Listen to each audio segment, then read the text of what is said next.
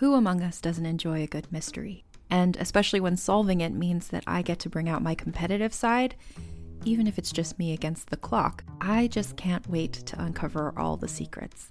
So, June's Journey is a game that is completely up my alley, and I think you'll love it too.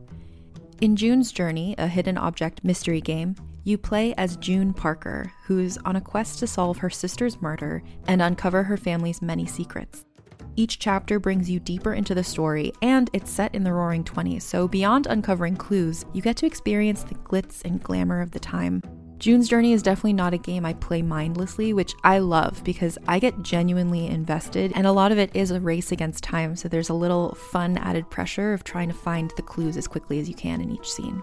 There are also tons of ways to customize the island that you're on, learn more about the characters, and then new chapters are added weekly, so you really can't run out of things to explore.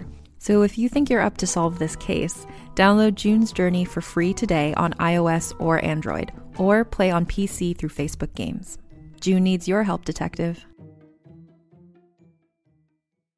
Some of you may think a podcast about representation, it's not for me. But if you're a human being, then the podcast Reppin' is for you because we all represent something as people. So are you interested in knowing what you have in common with your favorite actors, to best-selling authors, and leaders in different genres? On Reppin', you'll meet notable people you think you know. You'll see what they show up for, and you'll see what they represent.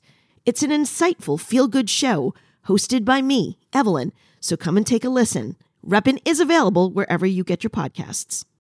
This is one of my favorite. Are you still with me? I never expected this. Welcome back, friend. Enjoy your stay while it lasts. Audio. The patron saint of suicides contains subject matter that might be sensitive to some listeners. Listener discretion is advised. Are you still with me? I need to hear from you. Stay with me, and we'll get through this together. Atonement makes us human, makes us strong, and gives us hope.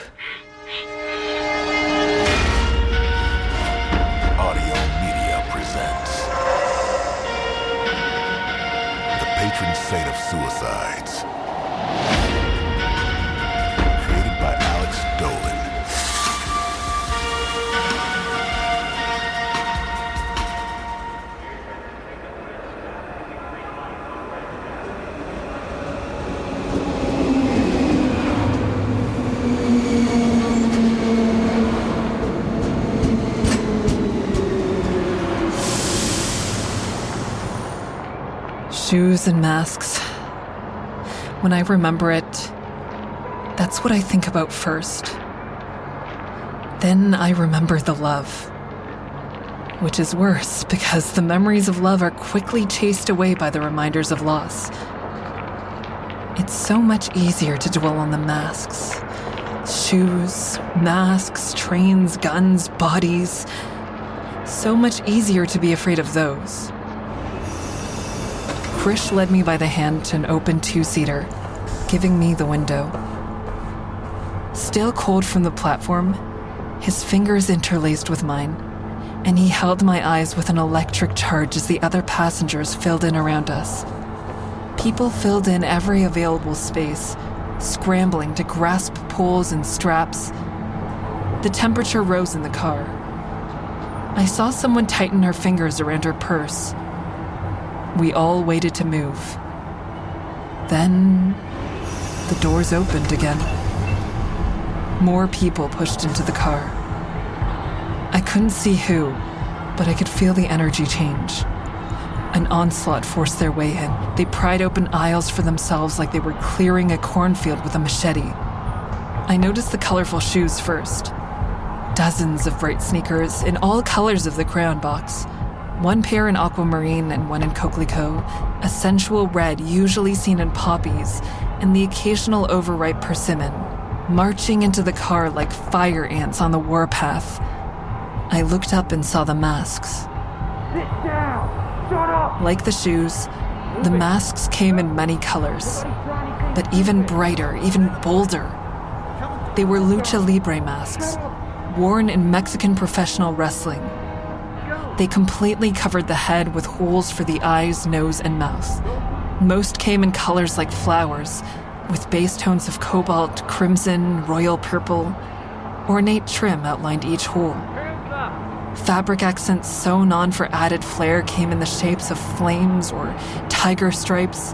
An orange mohawk sprouted from the top of one mask. Jaguar teeth bared to the gums lined the mouth of another.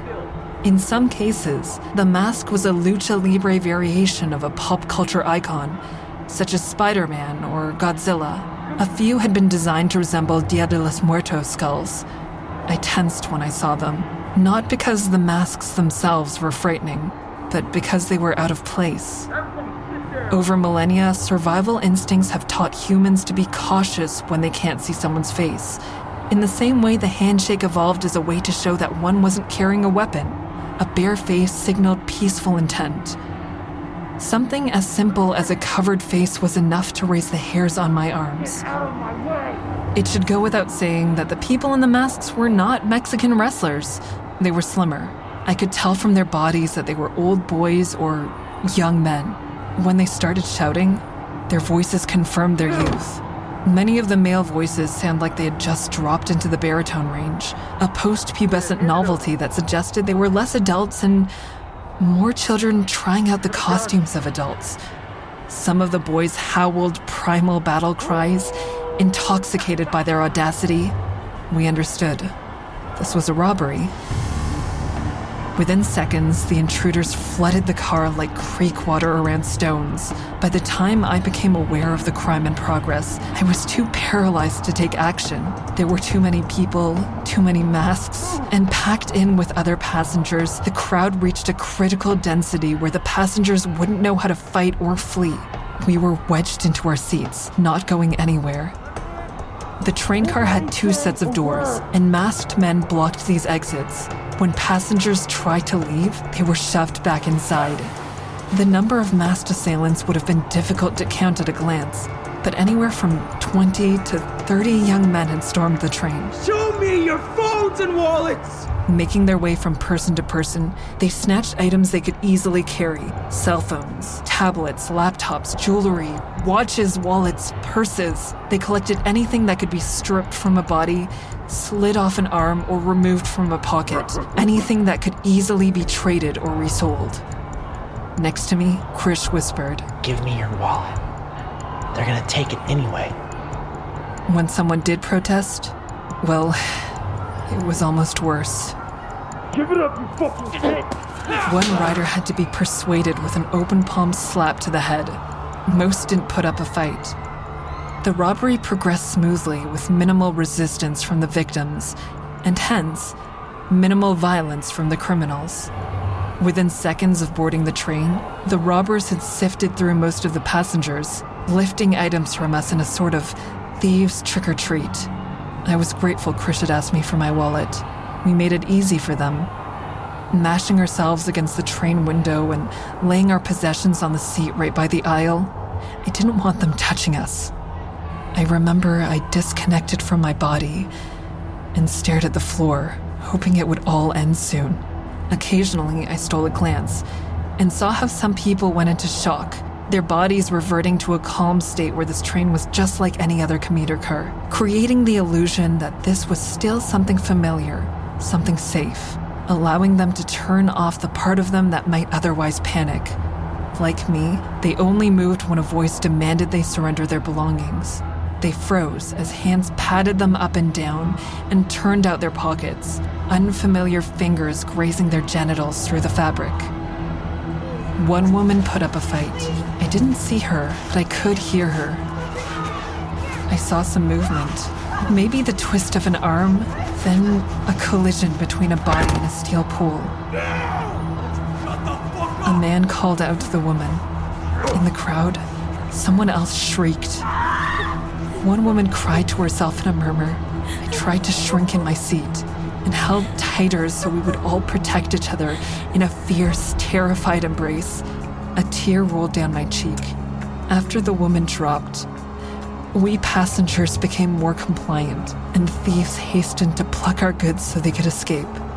somewhere at the center of the car, I heard one of the robbers talk to a rider. He had a mask that resembled a clown. Dopey smile, red nose. I. I know you.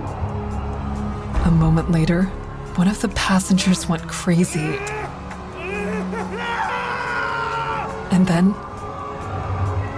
in the enclosed space, it sounded like a bomb.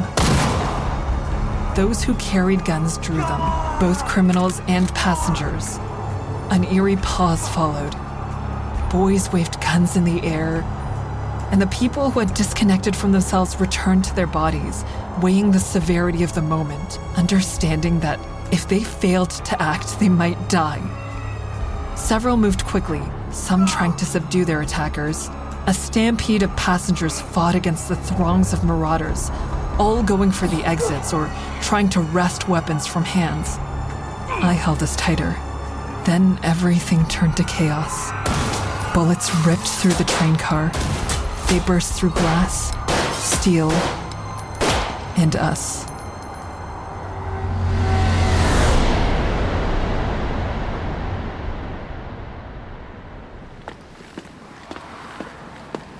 It's late on the Golden Gate Bridge. Even for me. I stroll towards one of the clay colored suspension towers, the closest to San Francisco. Tonight, its top vanishes within a blanket of low clouds. The sodium lights give them an ochre wash. I shiver underneath a cable knit sweater. A young couple walks past me, arm in arm, matching bookworm glasses on both of them. They give me a funny look, or maybe a guilty one. As we pass, the man casts a sidelong glance at his companion and gives her a bashful smile. Earlier this evening, I did an open mic, a combination cafe and laundromat on Folsom. I've been thinking a lot about my dad lately. My dad was famous, so most people know who he was, and that means they already know my story. I'm the daughter of the legendary Toby Gensler, comic hero, manic depressive, suicide statistic. The great Toby Gensler hanged himself. It wasn't some picture perfect staging either, such as a noose artfully coiled from 1.5 inch manila rope with a knot thrown over a beam and my father's legs dangling like the tips of scissors. My father's body was trussed up in a slobby bundle of telephone cable, wrapped multiple times around his neck, and secured to the dowel in my parents' bedroom closet. With his feet still on the floor, he let his body drop as if sitting on a swing, and the coils asphyxiated him. In his last minutes, his body fought to stay alive, and his feet scuffed up the carpet. The whole room smelled of excrement, and when I wandered in, I was too young to sense the unnatural stillness, to sense death. I only went in there because I smelled something funny, and I thought the dog had messed on the rug. And the smell drew me to the closet, and there he was. Rake marks where he scratched the closet wall, his fingers coated in blood and flecked with plaster, his head bent to one side, and his swollen blue tongue stuck out. His arms hung limply and his legs bent at clumsy angles, reminding me of a puppet between performances. Which is what he was, I often think, when I'm being mean. This is the last image I remember of my father, and I hate that. I was so young when he died, but not so young that I shouldn't have happier memories. He played with me. I remember him making me laugh so hard once that I spit up orange juice all over him, which just made everything funnier. I try to capture that spirit of playfulness and trap that memory as long as I can. I've been patrolling the bridge for about two years now. I've stuck to this routine because it's given me an unexpected pastime for which I was wholly unprepared. I don't know whether I hope to avoid my chance encounters or if I look forward to them. The patrol gives me a complicated mix of feelings, from fear to euphoria. As I pass under the tower, I see the man ahead of me. He's alone, stationary, leaning on the railing and looking down at the water. I make out features as I get closer. Stocky, gray haired, wearing a dark suit. With his elbows on the railing, He might notice that someone is approaching him, but he ignores me. I've seen the pose. I don't have to see his face to imagine his despair as he looks down at the waves. The average height of the bridge is about 220 feet from the water to the roadway. So that's about 20 stories. If you jumped, you'd fall so fast the water might as well be concrete. He must feel me closing in on him. He's made no movement, and I'm guessing he's hoping I'll just leave him alone with the bridge and the water. Instead, I rush up to him. Have you seen a small boy? He's understandably shocked. It's two in the morning. He couldn't sleep. His father and I are getting a divorce. Oh, that's not important. He just ran away from me. You didn't see him? No. I have to sell my story with greater intensity. Are you listening to me? I haven't seen him. I need to borrow your phone. It's not that hard to cry on demand. The brisk wind makes my eyes water so I can manufacture tears at will. The man's jaw hangs open and he clutches his heart. For a moment, I've made him feel unsafe. This is good. He was already unsafe on this bridge, contemplating the water, but now he doesn't like the sensation. He wants to protect himself. His survival instincts have kicked in. I need to borrow your phone. I have his undivided attention. Now I can see his face more clearly. He's a white man in his 50s with strong features and a dimpled chin. Under the sodium lights, his eyes are pink and raw. He's been crying. He seems frightened of my frenetic energy. Plus, he seems curious about me. Maybe because I don't look like him. He combs over my Eurasian features and his pupils dilate. Maybe it's fear, maybe it's attraction. His gaze lingers on my left eye, just like everyone else. The witch eye. I've got a weird eye. Let's talk about it. I've got heterochromia, that's two different colored eyes, blue here, brown there. Plus, I've got poliosis. It means the eyelashes above the blue eye are white. That's two different genetic abnormalities in one eye. You think lightning can't strike twice in the same place? Look at this fucking eye. Men either find it exotic or repulsive, and I can't tell which it is with him. But the fact that my witch eye has captured his attention is good. I dial up my emotional fragility. Please, I can't find my son. This snaps him out of paralysis. Yeah, of course. I clutch his wrist, gently applying a touch that makes him feel connected to another human being. Can you walk with me? He lets me lead him. I'm reminded of how Krish liked to lead me this way, and how easily I was subdued by his touch. I lead the man back towards the mainland. Eventually, we walk astride. To occupy his thoughts, I hand back the phone. I, I need you to unlock it for me. I wipe fake tears from my cheeks. The man looks over his shoulder, back to the point where he was standing, possibly remembering what he came here to do. Perhaps he wonders if I'm a con artist. What happened to your phone? My son has it. He was playing a game on it. I pretend to dial. I speed up our pace and he falls in step with me, holding the phone to my head. I hear nothing but wind, but I pretend the call went dead. I can't get a signal. I can't get a signal. The distress in my voice compels him to say something encouraging. Keep trying. I wave the phone around, more witchcraft, and dial again. Miracle of miracles! It's ringing. I spot a glimmer of hope in his eyes. Good sign. Voicemail. What was your son's name? Milo? That hurt. It hurts just to say the name. Milo!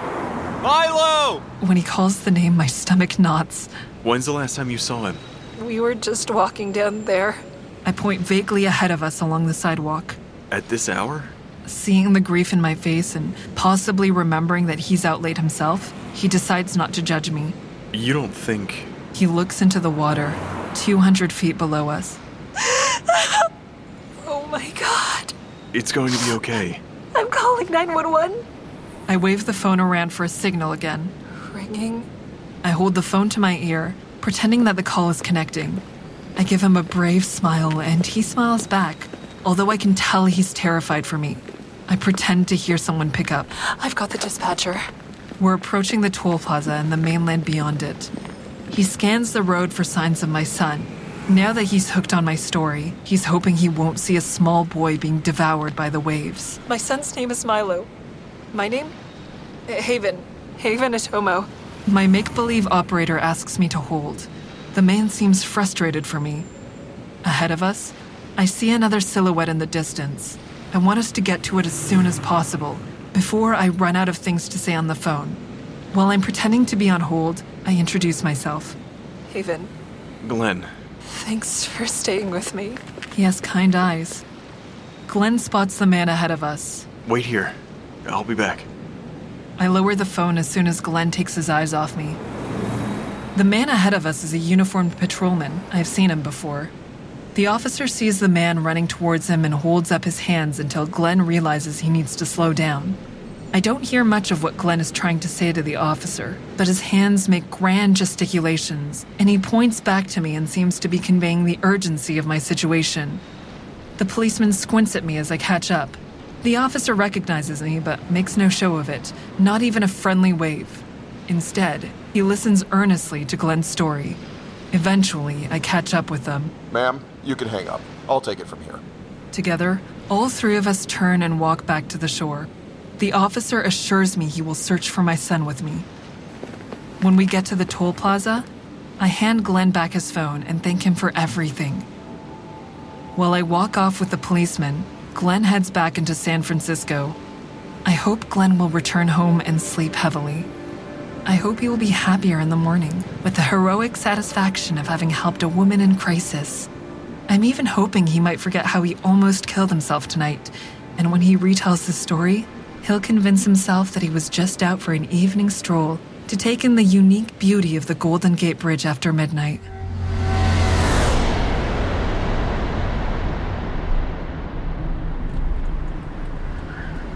Fog rolled into Oakland, although it would likely burn off by noon.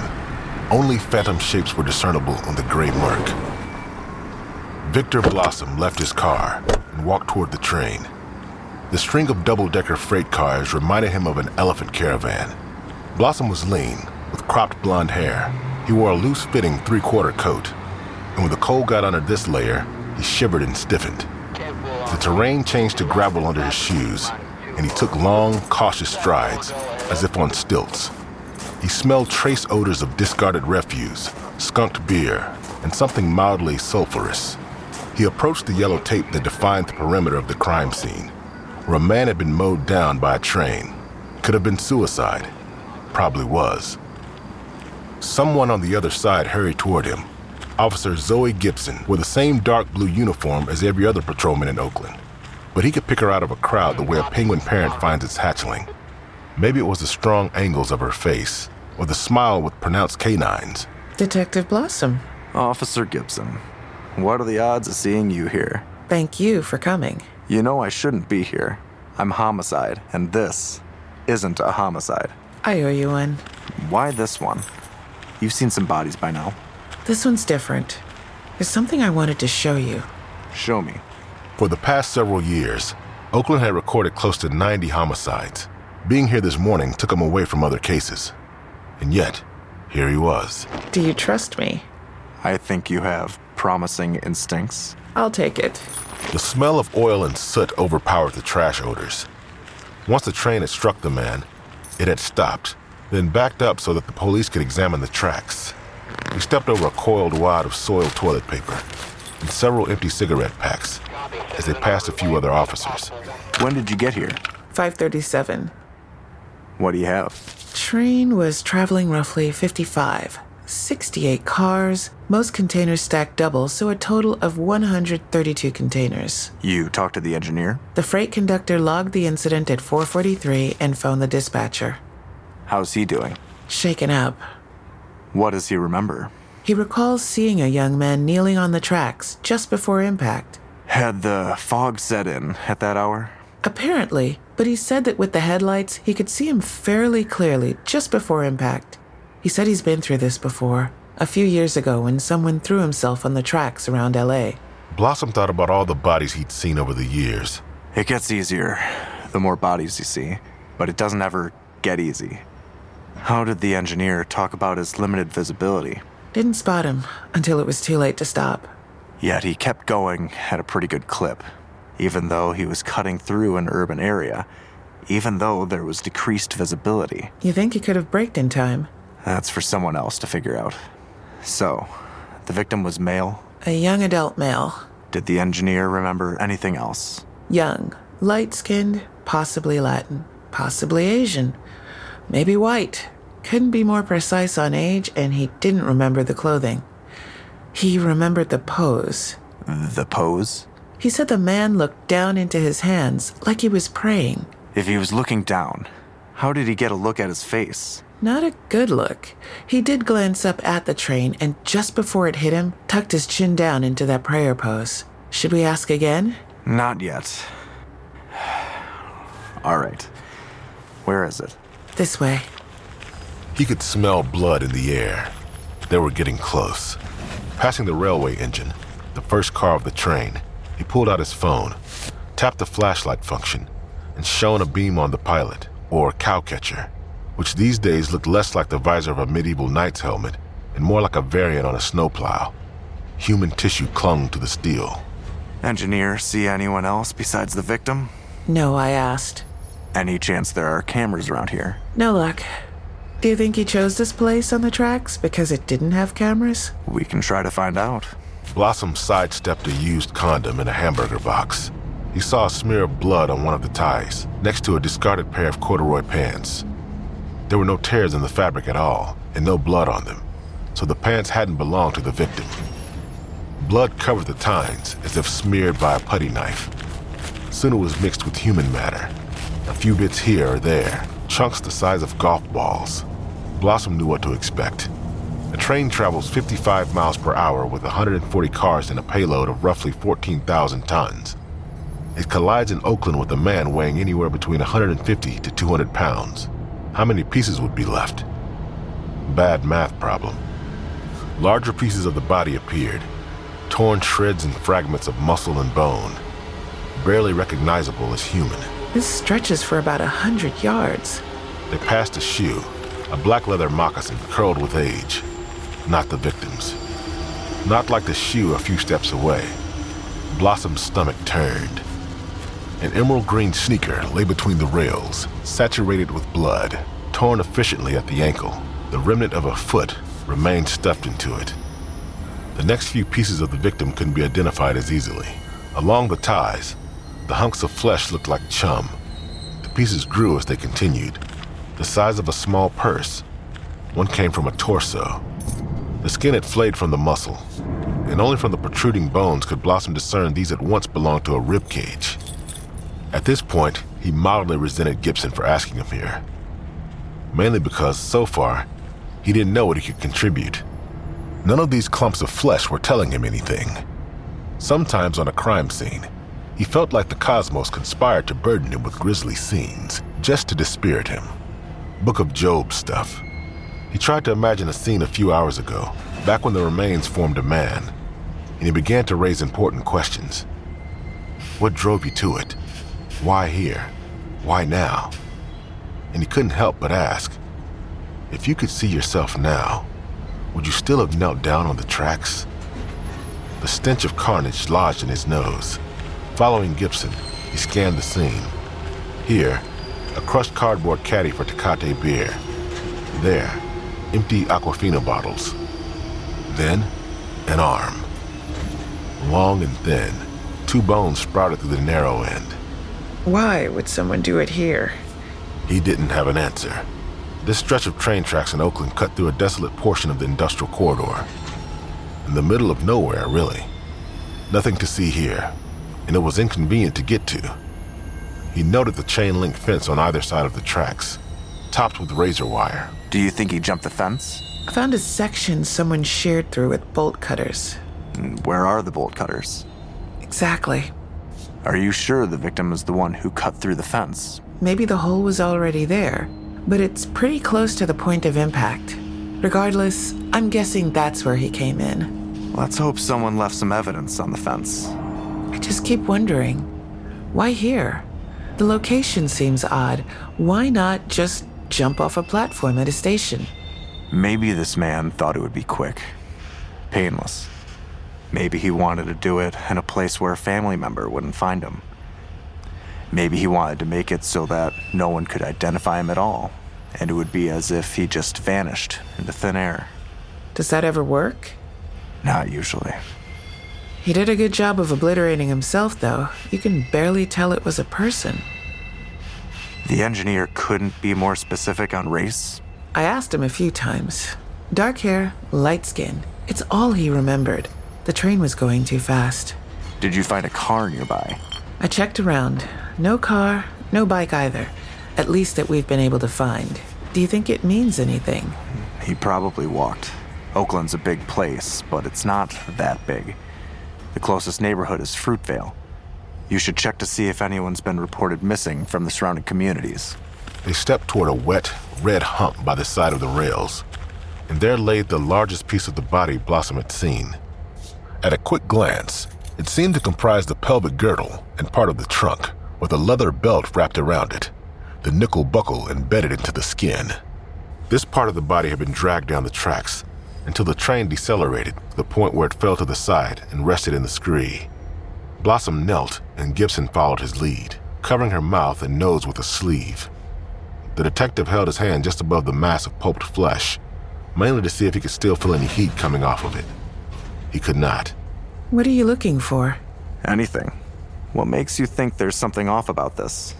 Someone came to the middle of nowhere to do this. He knelt down between the tracks instead of just throwing himself in front of the train. He had time to reconsider what he was doing, but he didn't. He didn't get cold feet. That doesn't mean he didn't kill himself. I know, I know. But then there's this. I found this at the point of impact. It's not like the other litter and debris. I think someone dropped it here. Blossem noted the bright color, vibrant like the man's shoes, a green, but not emerald, jade green. The bag held a mask, one in good condition. It looked fairly new, with gold trimming the eye holes. He recognized it as a type of mask worn in Mexican professional wrestling.